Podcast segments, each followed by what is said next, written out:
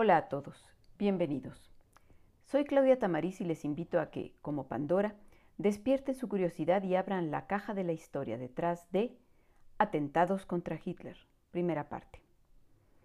El 30 de enero de 1933, Adolf Hitler fue nombrado canciller de Alemania, aupado por su partido, el Nacional Socialista de los Trabajadores Alemanes o Partido Nazi, una organización racista, intolerante y violenta, que por un lado aterrorizaba a sus opositores mediante su grupo de choque, los SA, y por otro cosechaba seguidores con sus postulados nacionalistas y sus promesas de devolver a Alemania a su antigua grandeza.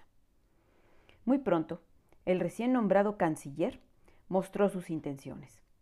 Persecución a la oposición, represión, suspensión de garantías constitucionales y la concentración del cargo de canciller y presidente en sus manos apenas murió el anciano presidente Hindenburg, fueron pasos decisivos para la implementación de una dictadura totalitaria que, controlaba todo el entramado social. ¿Pero no hubo oposición a esta dictadura? ¿No tuvo Hitler enemigos dentro de Alemania? Parece difícil contestar esta pregunta.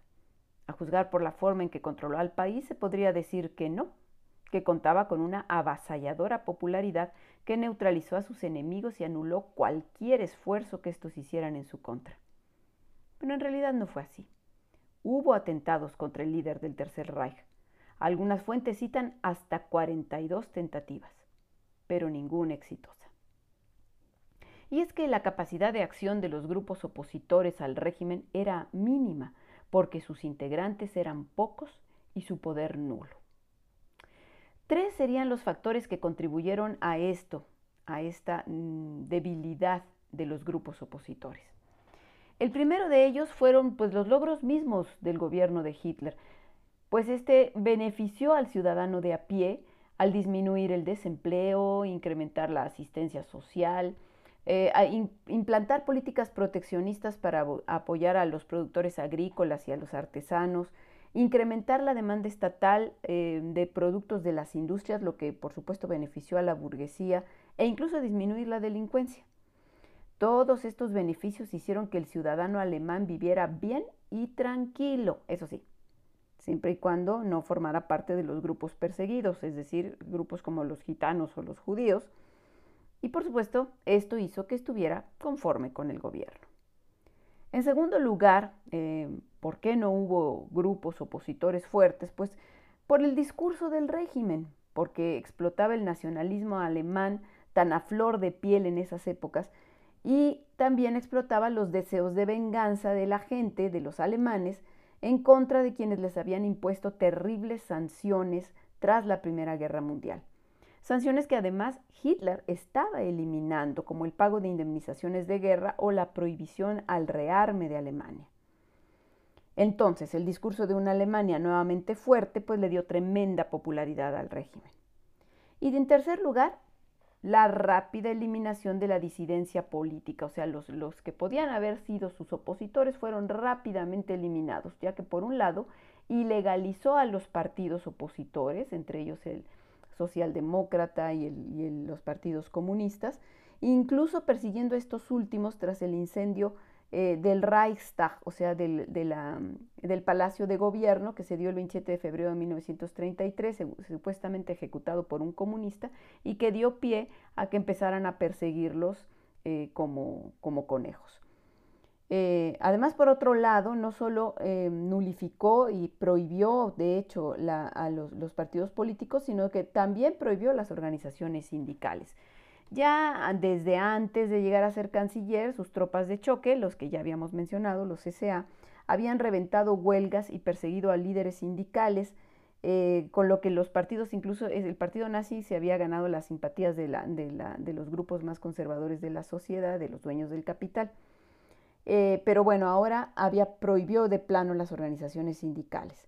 Y no solo eso, también se encargó Hitler de eliminar a todos sus opositores al interior de su propio partido, en una cacería de brujas que tuvo lugar la noche entre el 30 de junio y el 1 de julio de 1934, que recibió el nombre de la Noche de los Cuchillos Largos. Entonces, pues acabó con todos sus opositores y pues ya era ya los que los que quedaron pues ya estaban muy debilitados. De plano, muchos, muchos disidentes emigraron o se tuvieron que sumergir en la clandestinidad y ver limitada pues su capacidad de acción contra el régimen.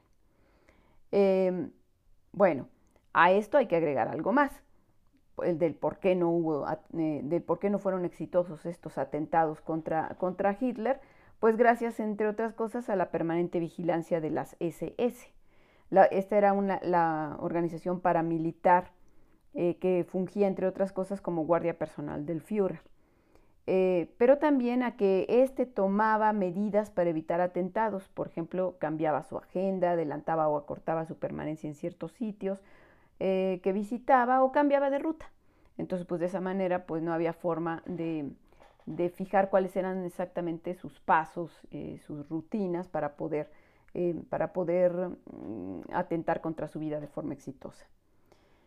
Bueno, decíamos que la mayor parte de los atentados contra el Führer, por cierto, Führer es una palabra alemana que significa líder o guía, y así era como se le conocía a Hitler. Eh, bueno, pues estos atentados contra el Führer desde la oposición fueron infructuosos, pero sí hubo algunos que estuvieron bastante cerca de conseguir su objetivo, particularmente hablando de un atentados por fuera del régimen de Hitler, hubo uno que estuvo muy cerca de conseguir su, objetivo. Lo interesante es que este, este, atentado no fue perpetrado por una organización opositora, como un partido, por ejemplo, sino por un individuo. Resulta que el 8 de noviembre de 1939, a las 21.20 horas, estalló una bomba en la cervecería Burger Braukeller en Múnich.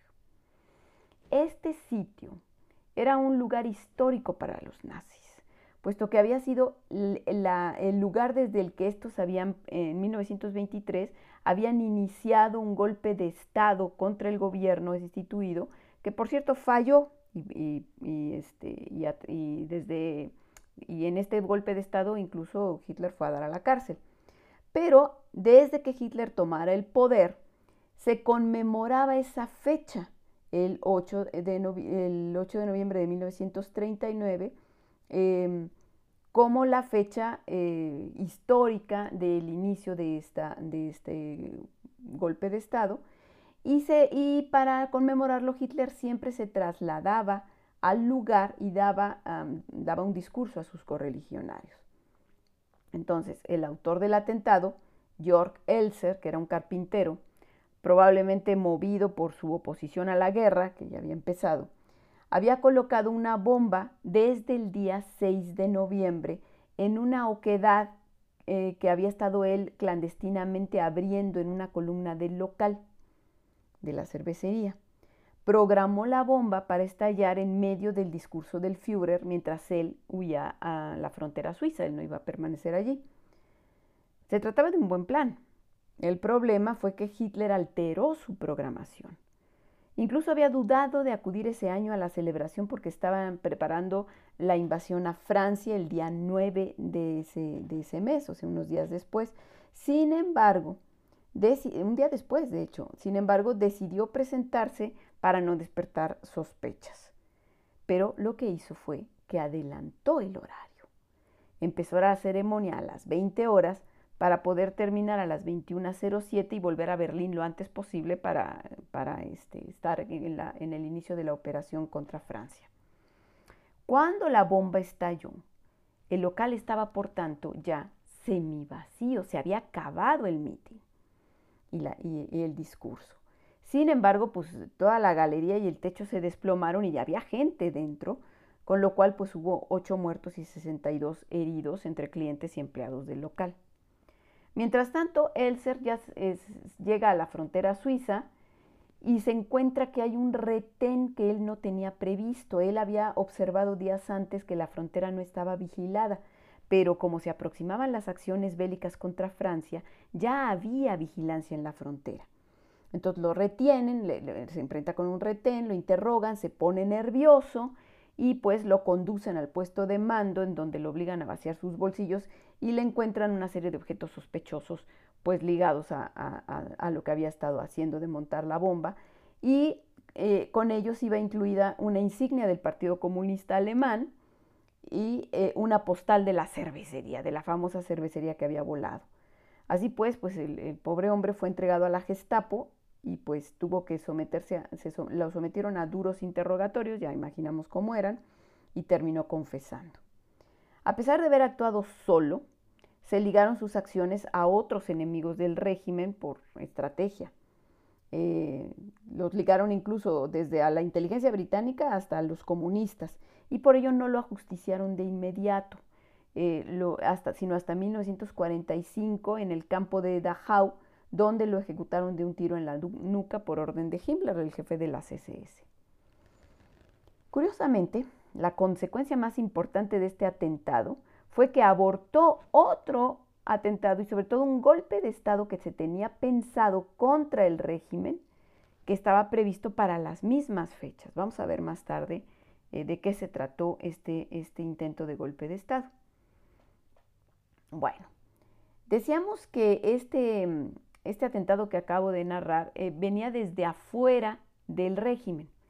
Pero lo interesante es que los críticos más activos del régimen nazi, y más activos en cuanto a que fueron los que realmente intentaron hacer algo para detenerlo, surgieron no de afuera del régimen, sino desde los círculos que aparentemente no se habían opuesto a la ascensión de los nazis y, y algunos de ellos incluso eran parte del régimen. ¿A qué círculos nos referimos? A las iglesias, a las élites conservadoras y al ejército. Eh, las iglesias eh, opusieron resistencia al sistema más bien en el ámbito intelectual y moral. Serán más bien los grupos conservadores y particularmente el ejército quienes desde dentro y contando con los medios suficientes para destituir al gobierno y matar a Hitler, lo intenten. Al principio no tenían un motivo para intentarlo, pero este motivo pronto llegó. Eh, y de hecho, algunos de los complots con mayores posibilidades de éxito van a surgir de estos círculos más próximos al poder. ¿Por qué?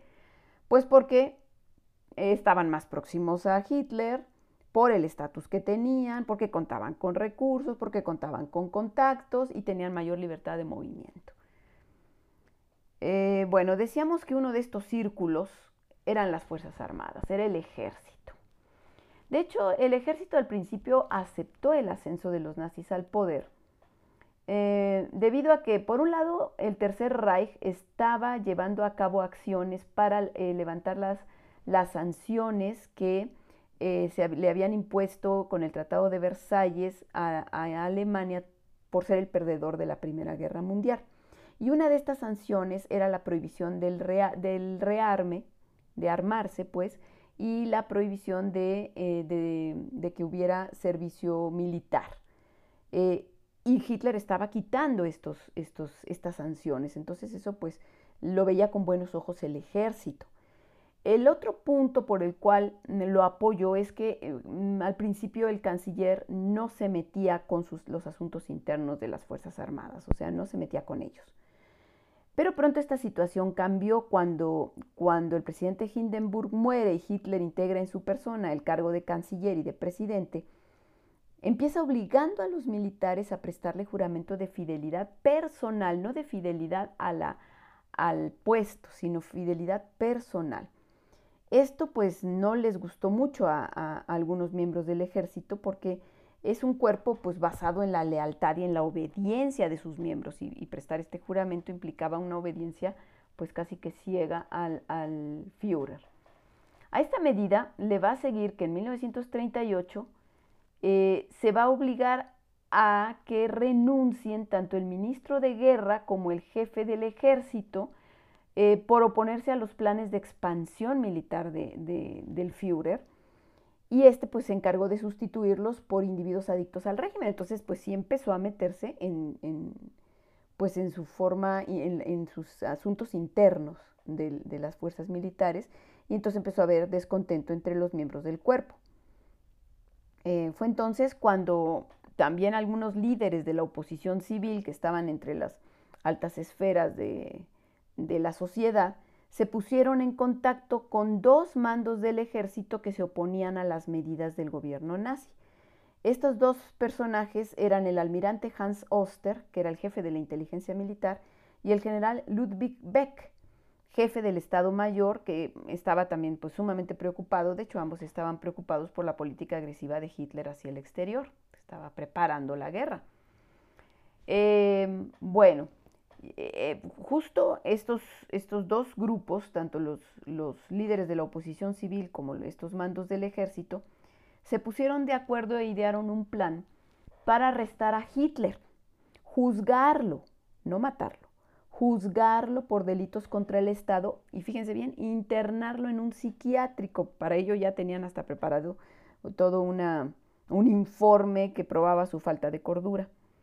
Pero el plan se desarticuló cuando Hitler se anexionó a Austria sin disparar un solo tiro. Entonces la popularidad del régimen se fue a los cielos y particularmente pues el apoyo del ejército. Entonces, bueno, ya no se pudo eh, ir, ya no se pudo continuar con, con este plan.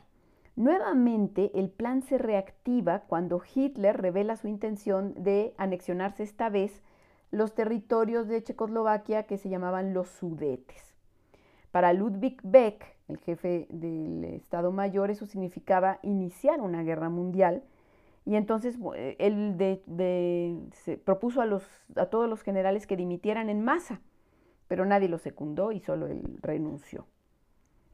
Eh, mientras tanto, los conjurados pues continuaron el plan y enviaron a Gran Bretaña y dijeron, bueno, mientras estamos nosotros eh, llevando adelante este, el, golpe de Estado, vamos a enviar a Gran Bretaña emisarios para solicitar a, diferentes políticos ingleses, entre los cuales estaba Churchill, que todavía no era este, primer ministro, eh, su apoyo al golpe de Estado, ¿sí? que estaba planeado para el 29 de septiembre de 1938, pero los ingleses eh, vieron con suspicacia eh, a, estos, a estos emisarios, eh, los vieron con desconfianza y no los apoyaron. Además resulta que en septiembre de ese año, los gobiernos de Gran Bretaña, de Francia, de Italia y de Alemania firman el famoso Acuerdo de Múnich, en, el cual los, los, primeros, o sea, Gran Bretaña, Francia e Italia, em, pues bien, se hacen de la vista gorda al problema de la anexión de los Sudetes y le permiten a Alemania anexárselas. Incluso se anexó toda Checoslovaquia a principios de octubre esto, y lo dejaron pasar. No hubo tal guerra eh, y bueno, nuevamente se, gana otro tanto en política exterior Hitler y el plan para, para derrocarlo pues no obtiene ningún apoyo. Hasta ahí se queda. Eh, nuevamente el plan se va a reiniciar, eh, se, va, se va a volver a activar cuando inicia la Segunda Guerra Mundial, o sea, cuando realmente entran en guerra. Entonces el grupo de los conjurados decide que encerrar a Hitler no basta, que es necesario asesinarlo. Y nuevamente van a intentar atraerse el apoyo de Inglaterra a su golpe de Estado. Para ello, uno de los conjurados, Oster, filtra a los aliados la fecha para la invasión alemana en Francia, a Francia. El problema es que la fecha de esta invasión se modificó varias veces, entonces este señor Oster pues cambiaba varias veces la fecha a los ingleses y pues ya no le hicieron caso, no, no le creyeron. El plan de los conjurados era volar la Cancillería el 11 de noviembre de 1939. Y aquí es donde entra el atentado de York Elser a la cervecería de Múnich porque resulta que gracias a que Elser mm, pone la bomba tres, justo tres días antes del, plan para, para, dar el, eh, para poner la bomba a la Cancillería, pues se, se, desplegó una seguridad impresionante en torno a Hitler y ya no pudieron llevar adelante este atentado. Y bueno, después vendrían las victorias sobre Escandinavia, sobre Bélgica, sobre Holanda, sobre Francia, y esto pues no contribuyó al plan de los conjurados porque única, nuevamente, eh, sobre todo el ejército, pues apoyó al Führer con sus eh, victorias, ¿no? Va a ser, por, por supuesto, em, ya supondrán ustedes que cuando empiecen las primeras derrotas de la guerra, especialmente tras la derrota en Stalingrado, que fue terrible, cuando los opositores al régimen nazi vuelvan a pensar en liquidar a Hitler y tomar el poder, esta vez con la intención de negociar un tratado de paz que no dejara tan mal parada a Alemania, porque pues era evidente que Alemania empezaba a perder.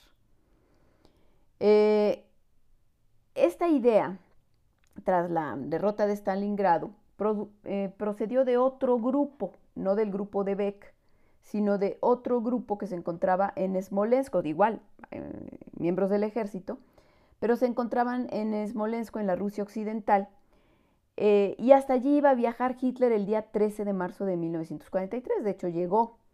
Y entonces ellos idearon un plan. Este consistía en poner una bomba en un paquete que simulaba contener botellas de licor.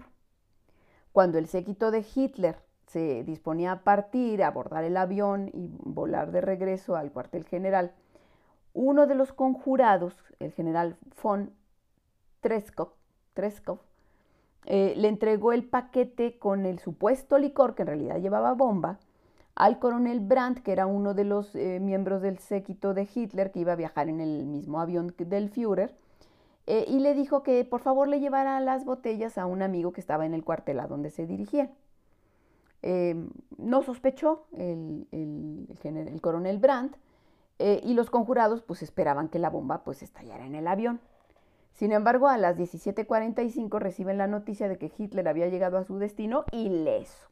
En pocas palabras, la bomba no estalló. Inmediatamente se detuvieron las acciones posteriores porque se pretendía llevar a cabo un golpe de Estado tras la muerte de Hitler y pues como este no, no murió porque no hubo estallido de bomba, pues se detuvo todo el, todo el proceso del golpe de Estado y Treskov se trasladó de inmediato al despacho del coronel Brandt, a, quien le había dado las botellas, para recuperar el paquete bomba y no lo fueran a descubrir. Lo recuperó y eh, cuando viajaba en, el tren, en un tren de, hacia Berlín se deshizo de la bomba en el camino. Total, ya, ese atentado no pasó de ahí, no, no hubo arrestos, ni mucho menos, ni cuenta se dieron. Ahora bien, el atentado que más cerca estuvo de acabar con el líder nacional socialista fue el protagonizado por el conde Klaus Schenk von Stauffenberg en la operación denominada Operación Valkyrie. Pero de esta operación, que fue la más importante en contra de la vida de Hitler, hablaremos la próxima, eh, la próxima emisión de este podcast. Bien, si les gustó este podcast, síganme en mis redes sociales como La Caja de Pandora Historia. Gracias.